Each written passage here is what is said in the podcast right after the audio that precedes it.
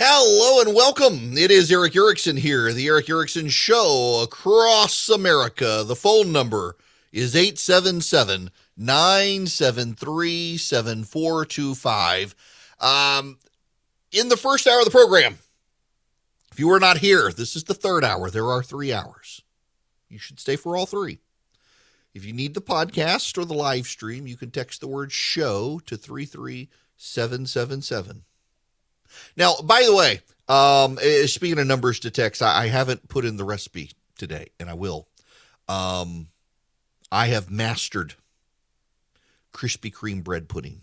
Oh, oh, have I mastered it? hmm Um, but you can use you can use any donuts, glazed. It's fantastic, and I will send that recipe out this afternoon or this evening. I, I got to write it up. I, have been I've been recipe testing it. Um, you can text the word recipe singular, just the word recipe, to three three seven seven seven, and I will send you. You just sign up for the list. Uh, it's very easy. There is no charge. You just sign up for the recipes. And I will email you the Krispy Kreme donut bread pudding recipe along with the dark chocolate bourbon sauce. And it's incredible. And I'm not a dark chocolate eater. I like milk chocolate. Milk chocolate is the actual good chocolate. For some reason, there are some people who like dark chocolate. We call those people odd. Um, no offense to my mother in law who loves dark chocolate, but I don't like dark chocolate. But my gosh, dark chocolate and cream and a little splash of bourbon on top of Krispy Kreme bread pudding, and the the the chocolate balances out the sweet of the bread pudding. It just makes the perfect combination. I will send all that out to you. Text recipe to 33777. Now, in the first hour, as I was saying, before I got distracted by food, in the first hour, I was talking about the Democrats, and, and it's bad for the Democrats, y'all. It's just bad. Uh oh, what's this email coming through? The polling on DeSantis. Oh man, it's just it's it's bad. Bad. This is not a good poll because this poll was about a two week long poll, which is terrible. But DeSantis is uh, 24 points ahead of Nikki Fried and 16 points ahead of Charlie Crist. But it's bad poll. Nonetheless, the Democrats are going to have hell to pay in November. There is a growing wave for the GOP. And if the GOP takes over, Joe Biden's going to have a real problem on his hand because even CNN cannot now avoid the topic. Well, Brianna, this is a very real, very substantial investigation of potentially serious federal crimes. We are seeing federal prosecutors in Delaware do exactly what you would expect to see federal prosecutors do in this situation. They're talking to witnesses, they're bringing people into the grand jury, they're issuing subpoenas, and I would expect, as Evan reported, they're now gaining steam and they need to make a decision, I think, in the at least intermediate future. This case has been going on for four years, and there is a realistic chance this could result in federal charges. Of course, then we'd be in unprecedented political territory, not legal territory, but a situation of having potentially the Justice Department prosecuting and trying to imprison the son of the president. Yes, here's John Harwood, a progressive commentator on CNN. It seems pretty clear that Hunter Biden was uh, trading on his father's name to make a lot of money. Now, Harwood goes on to say, but there's no evidence at all, none whatsoever, about um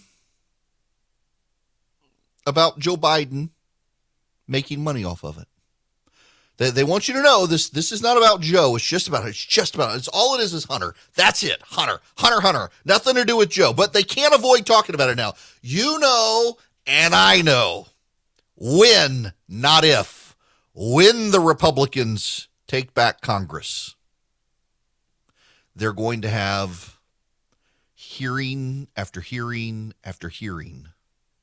If they take back the Senate and the House, they'll have joint hearings. If they just take back the House, they'll have House hearings on Hunter Biden, and it will drag down the presidency. And I'm okay with that because someone finally needs to look into this after all these dismissals. And here's why the Republicans are probably going to take back the House. I- I- the polling is bad for the Democrats, so there's been a crossover. Polling crossovers are rare. And when you have polling crossovers and they are sustained in politics, they tend to be more rare. What I mean by a polling crossover is an X in the polling. So Joe Biden's approval and disapproval have crossed over back in August in Afghanistan, and they're not coming back. They're not crossing over again. It takes time. So his disapproval is now higher than his approval. It takes some time to do that when, when you've got a big gap. And there was a really big gap between who do you like, Republicans or Democrats? They liked the Democrats. They loved the Democrats. They wanted the Democrats. And the NBC News polling, which has been one of the more favorable to the Democrats on the generic ballot, it has crossed over now. Majority of registered voters, not likely voters, but registered voters, want Republicans in charge of Congress. The last time that happened in the NBC News poll was in uh, 2014 when the Republicans took back the Senate, and it didn't cross over until uh, October, the end of October of the election year of 2014. Now it has happened again. And it's happened now in March. This is Josh Kraushaar from National Journal. The story of Democratic success since the Trump era has been one of political shifts in the suburbs. Well over half of President Biden's voters in 2020 hailed from the suburbs. He won suburban voters by 11 points. Of the 41 House seats Democrats picked up in the 2018 midterms, 38 were located in suburbia. The suburbs remained the preeminent battleground in the country. As Republicans gained in 2022, suburbs remain a prominent battleground in the country as Republicans in 2022 gained back much of the ground they lost with Democrats in 2020 in the House. This year's House races, a disproportionate number of battleground races, are taking place in either rural districts or districts with a significant rural segment. Of the 20 races that are ranked as toss up by the Cook Political Report, over half have a sizable rural constituency. It's a reminder that Democrats can't take rural America for granted, at least if they hope to hold a House majority for the long term. Several of the rural House battlegrounds are newly drawn districts, like North Carolina's 13th, which, which combines the burgeoning Democratic trending research triangle exurbs with the deep red rural outposts of Harnett and Johnston counties, North Carolina. One is a brand new seat, Colorado's 8th district, which includes part of Weld County, where cattle sun themselves on grazing land and feedlots, according to the Denver Post. Others have always been competitive, like Maine's expansive 2nd district, home to one of the most independent minded Democrats in the House. The best chance for Democrats to hold down their losses this year is to win many of those seesawing suburban seats.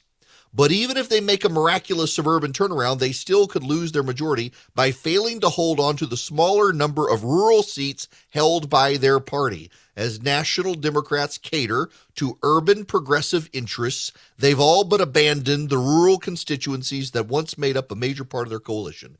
Uh huh. Y'all, it's a real problem. I want to give you a number 72. 72. And another number 33. 72 and 33. The National Republican Congressional Committee is targeting 72 Democratic seats in the House of Representatives. They have a five seat deficit. All they need are six seats to have a majority. They're targeting 72 seats. Of the 72 seats that the Republicans are targeting, Joe Biden won with more than 10% of the vote in 33. Why would they target seats where Biden won more than 10% of the vote? Because Joe Biden is so underwater. And a lot of that was just because of Trump. See, the Democrats have fallen into a trap. And I think they're only just now realizing their trap.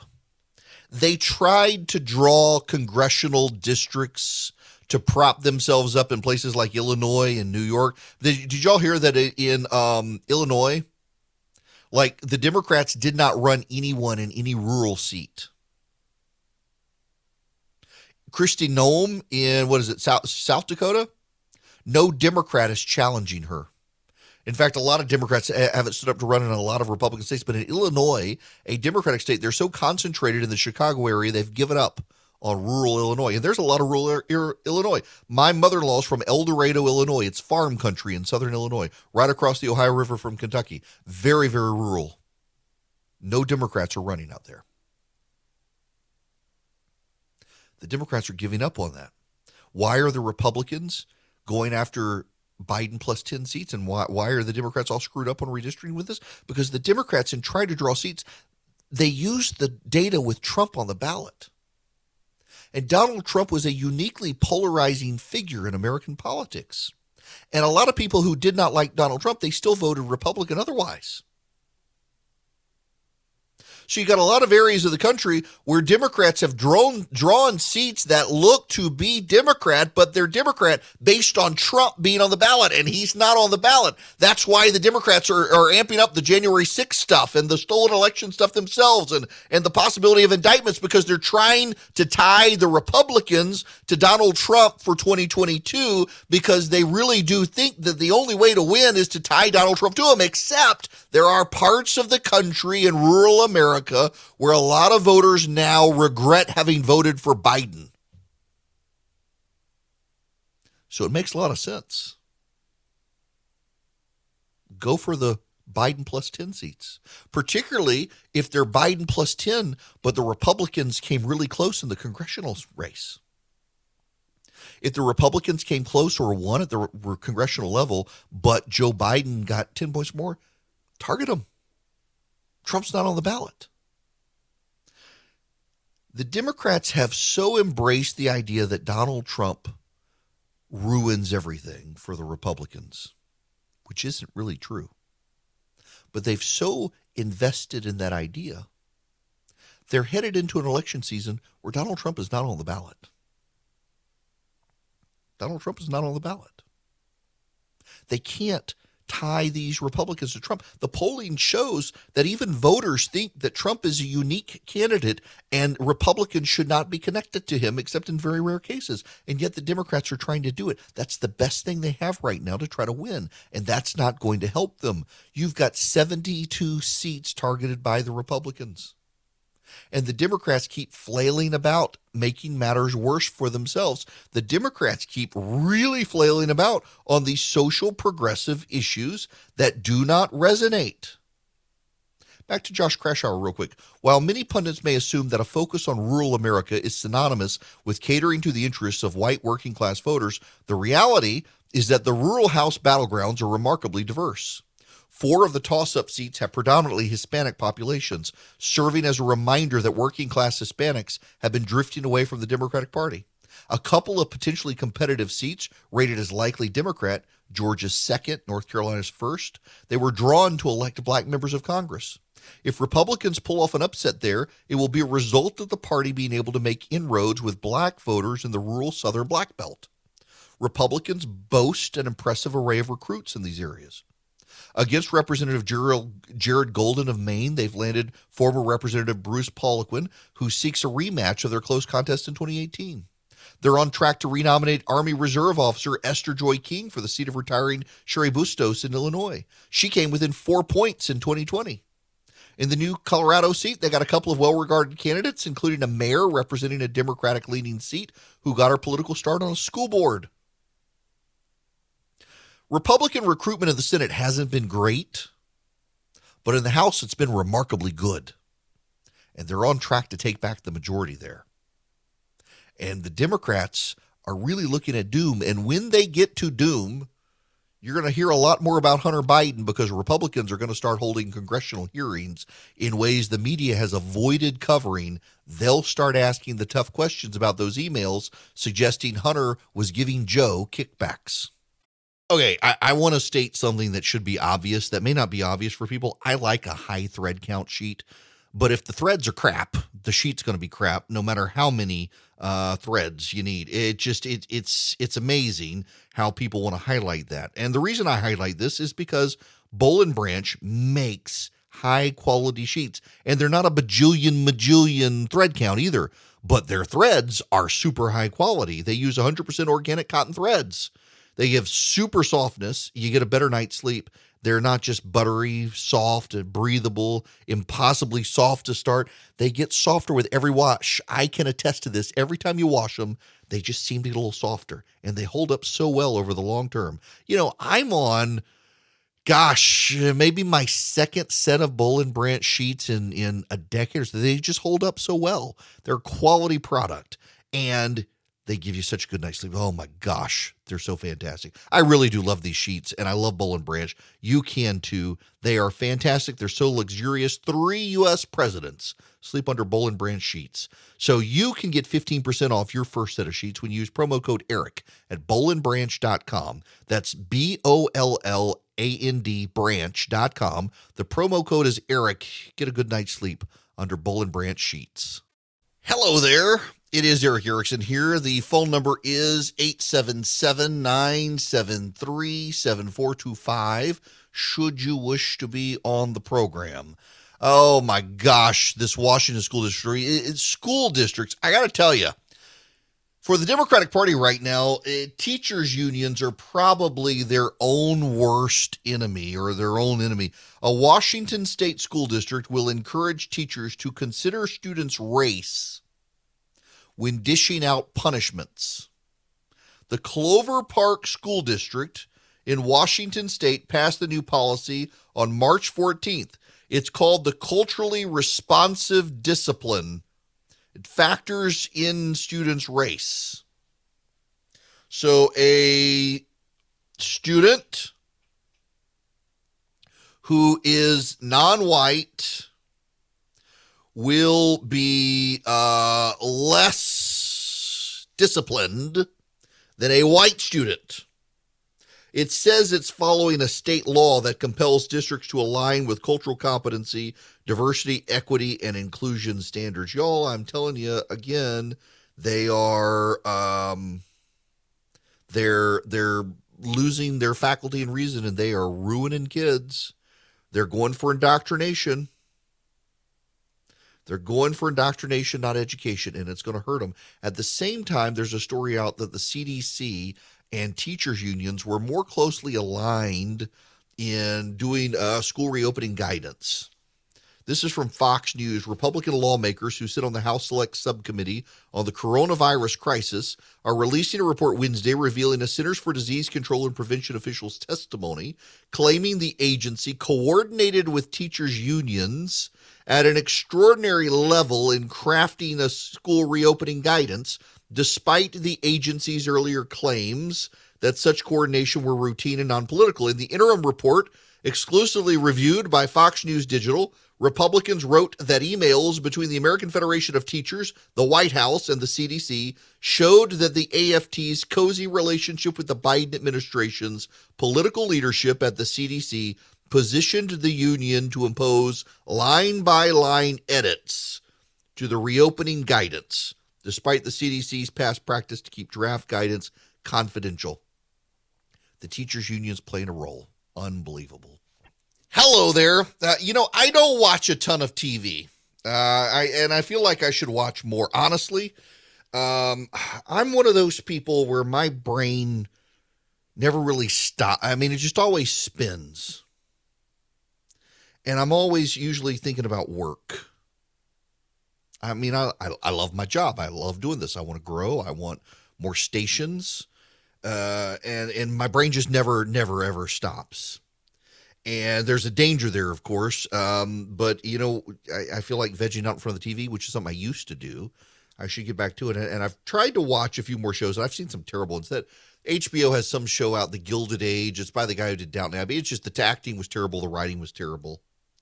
I made it through the end of the first season, and I, I left hoping that they all like jump off a building in the in the Great Depression or something. It just it wasn't a good show. Um, but so Amazon has taken uh, the Lee Child's Jack Reacher series and turned it into a TV show. Now you may be familiar with Tom Cruise. Not well, I mean you're all familiar with Tom Cruise, but I mean Tom Cruise did two or three Jack Reacher movies. And I thought they were fine movies, honestly. I, I didn't think they were terrible movies. Uh, but the problem is that Tom Cruise is no Jack Reacher. Amazon has come out with a TV series on its streaming service, Amazon Prime, about Jack Reacher. The problem with the Tom Cruise show movies is that uh, Jack Reacher is a giant. Jack Reacher is a very, very large man. And uh, the books constantly reference how big his hands are. Uh, one of the books says they're as large as dinner plates. Another says he's got fists the size of Thanksgiving turkeys. Tom Cruise is a short man with small hands, Trump sized hands, the Democrats would say. And so it just it didn't I mean the movies were fine but it really didn't work. Well, Amazon has come along now and done this TV series Reacher and I'm I like it. Uh, it's got a guy um, his name is Alan Ritchson and he is a really big dude. And he plays uh, he's been in a couple things. I guess he. I'm, I'm looking now. I guess he was an Abercrombie and Fitch model at one point. He's been in a couple TV shows, Titans, and uh, he was on the CW in the Smallville series. Um, he was apparently had some role in the Hunger one of the Hunger Games movies.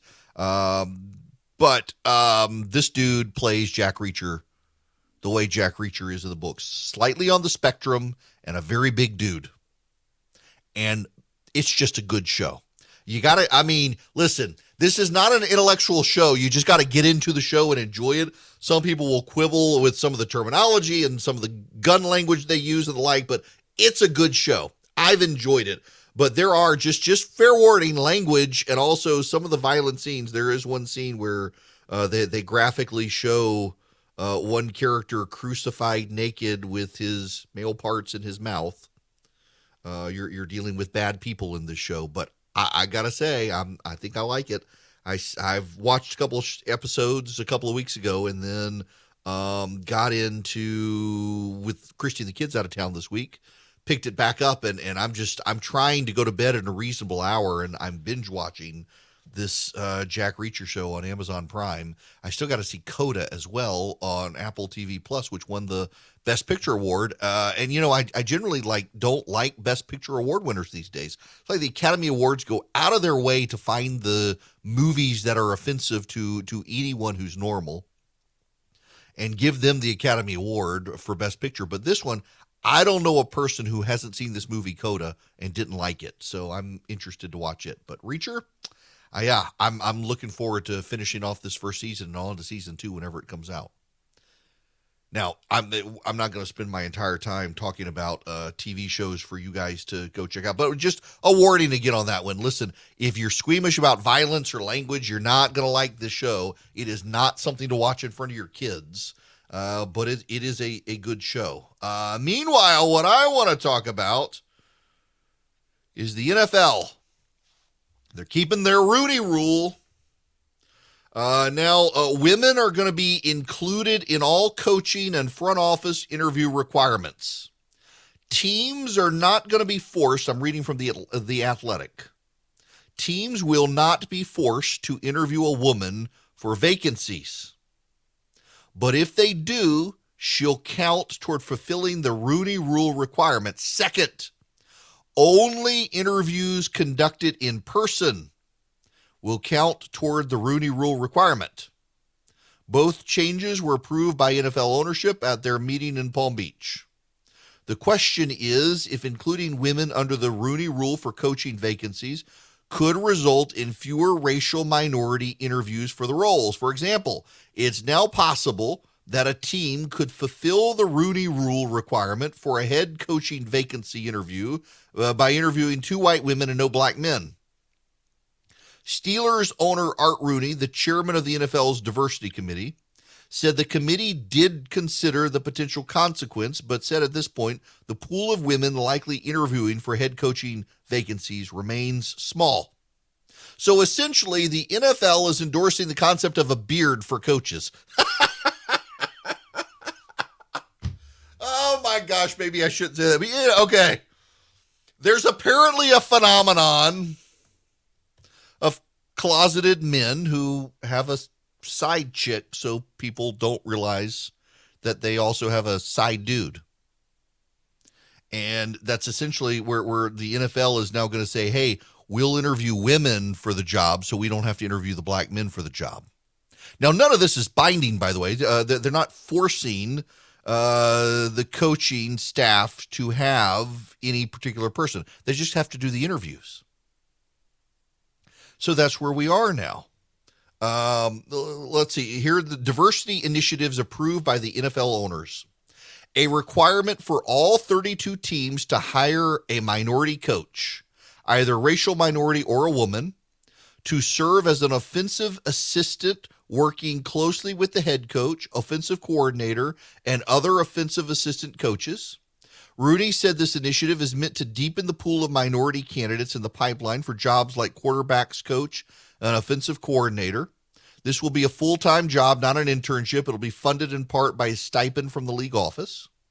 There's a pledge from league ownership to increase diversity among owners, particularly in bids submitted by individuals and groups looking to purchase a team. The statement from ownership read in part that, quote, the membership will regard it as a positive and meaningful factor if the group includes diverse individuals who would have a significant equity stake in and involvement with the club, including serving as the controlling owner of the club. There are currently no black owners. The Denver Broncos are up for sale. Rooney said there are minority individuals who will be part of bids to purchase that team and they'll create an external diversity advisory committee composed of DEI experts and attorneys, as well as former Texans general manager Rick Smith to review the NFL's diversity policies. Now, let's let me just break all of this down for you here. I realize a lot of you don't care about uh, the NFL. Uh, I, I like the games, but this is a private group of rich people, and this is what they want to do to check boxes. It's perfectly legal for them to do this, by the way, because they, the owners, are agreeing that they are going to structure their teams this way. They can do this. I don't think you're going to see any of the owners file a lawsuit. Um, at the same time, it's also a lot of it for show. Now, I, I know they think they mean well, and I know they think they're they they think they're going to help. And this also comes, uh, what you digging the, the the coach from Florida who filed the lawsuit that this is also a little bit of damage control on their part. That's just the reality of it. Uh, I don't know that there's a reason to to scream and complain about it. I just find it a little bit silly. You know, one of the things I, I, I philosophically believe, and a lot of people will get mad at me for saying, but I, I really do believe time heals all wounds. I actually am one of those people who believes that over time, a lot of the divisions in the country go away. I am one of those people who actually believes that the reason we're seeing uh, so much angst and antagonism about racial issues in this country right now is not because we're not getting better, but because a lot of people who made it their profession to care about these issues are on the verge of losing their income stream as things get better in the country. And as a result, they've got to scream and complain even more now to continue to justify their existence. I also think that as secularism becomes religious, there is a segment of rich white society in America that is developing its own sin language. And sanctification process and absolution And a lot of that plays into race and the environment and the like. We're seeing in real time in the 21st century a new religion taking form. And right now it's secularists who don't really see it as religion, but it's got the language of religion, the liturgies of religion, the orthodoxy of religion, the enforcement of religion, of a state religion, no less. So a lot of what we're seeing from rich white people has more to do with them seeking absolution for themselves for their perceived sins or trying to cast aspersions on others and say those are the sinners, not us. And they're trying to improve their standing among their religious sect. And part of this as well is within this secular religion that's shaping up, there is this view of diversity, equity, and inclusion or critical theory that becomes part of it. And so, to worship within this religion, you have to embrace the trappings and orthodoxies of this religion. And part of the trappings and orthodoxies of this religion are to message and signal in some way that you care about diversity, equity, and inclusion in ways that other people don't, to elevate you and the stature of, of your religion above the others. You see, within Christianity, uh, which is the dominant religion on planet Earth, uh, scripture says there's neither Jew nor Greek, there's neither male nor female. Before God, we are all equal. Within the secular religion, they reverse this, and there absolutely is Jew, and there absolutely is Greek, and there absolutely is male, and there absolutely is female, although those are interchangeable and you get to pick. Uh, but we have to elevate race and ethnicity and gender and sex above all other things.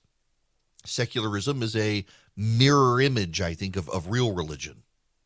And when you got rich people who own football teams, they embrace this sort of nonsense and they f- make it makes them feel good. It makes them feel like they've done something. Like, for example, the environmentalist who buys the battery powered car. They don't care that the power that's going into the car comes from a coal burning power plant because you can't see that when they drive their electric car around. You see them in their electric car and they look more virtuous than you with their no carbon footprint. That's a carbon footprint that they prefer, prefer not to think about. It's all about signaling of their virtue and their righteousness. And the NFL owners are no better than that.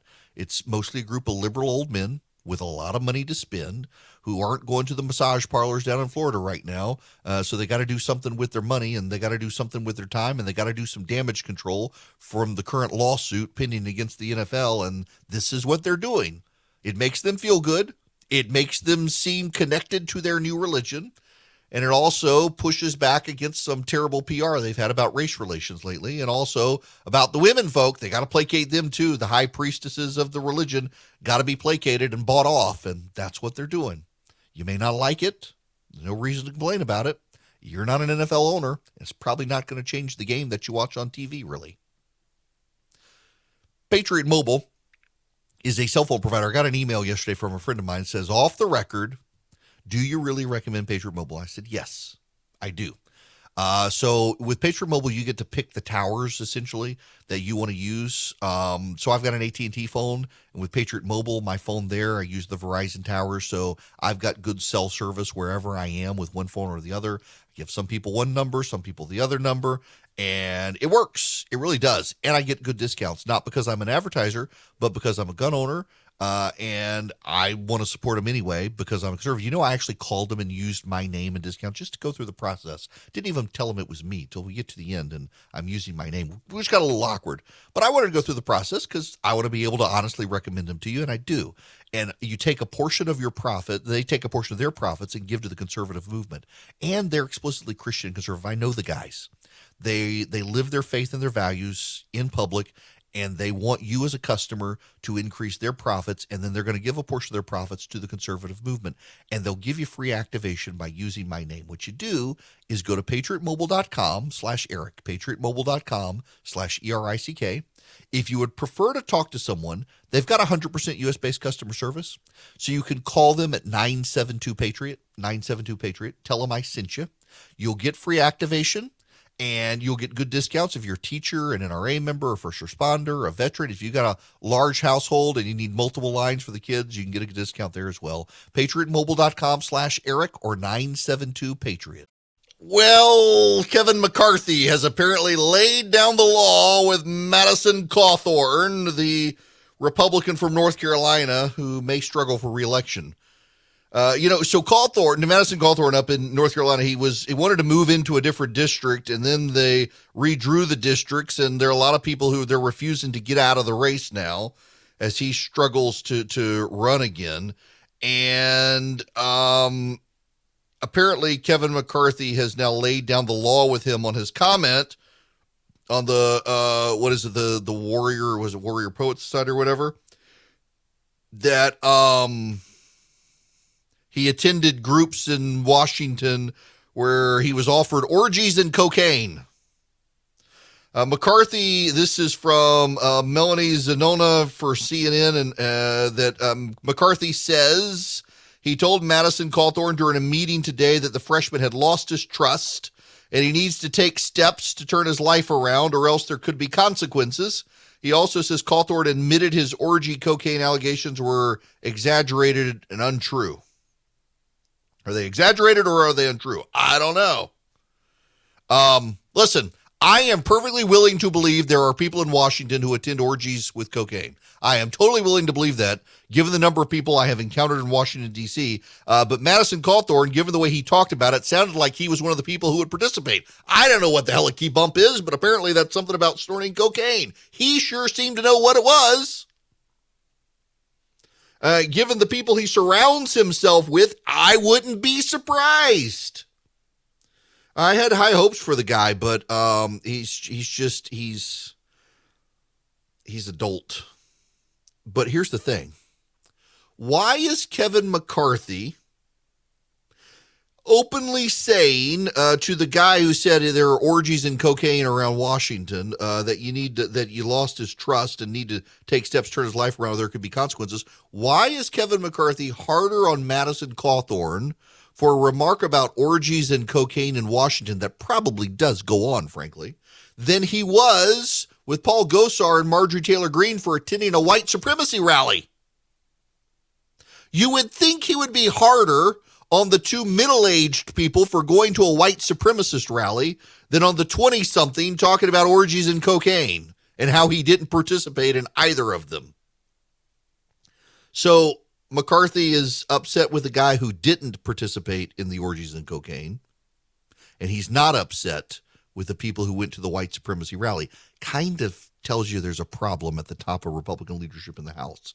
And McCarthy's probably going to be Speaker of the House if the Republicans get back the House, and it'll be a dire mistake for the GOP because Kevin McCarthy is rudderless and principleless and licks his finger and sticks it in the air to see which way the wind blows so he knows which way to part his hair and which way to take a position. I'm just not a big fan of his.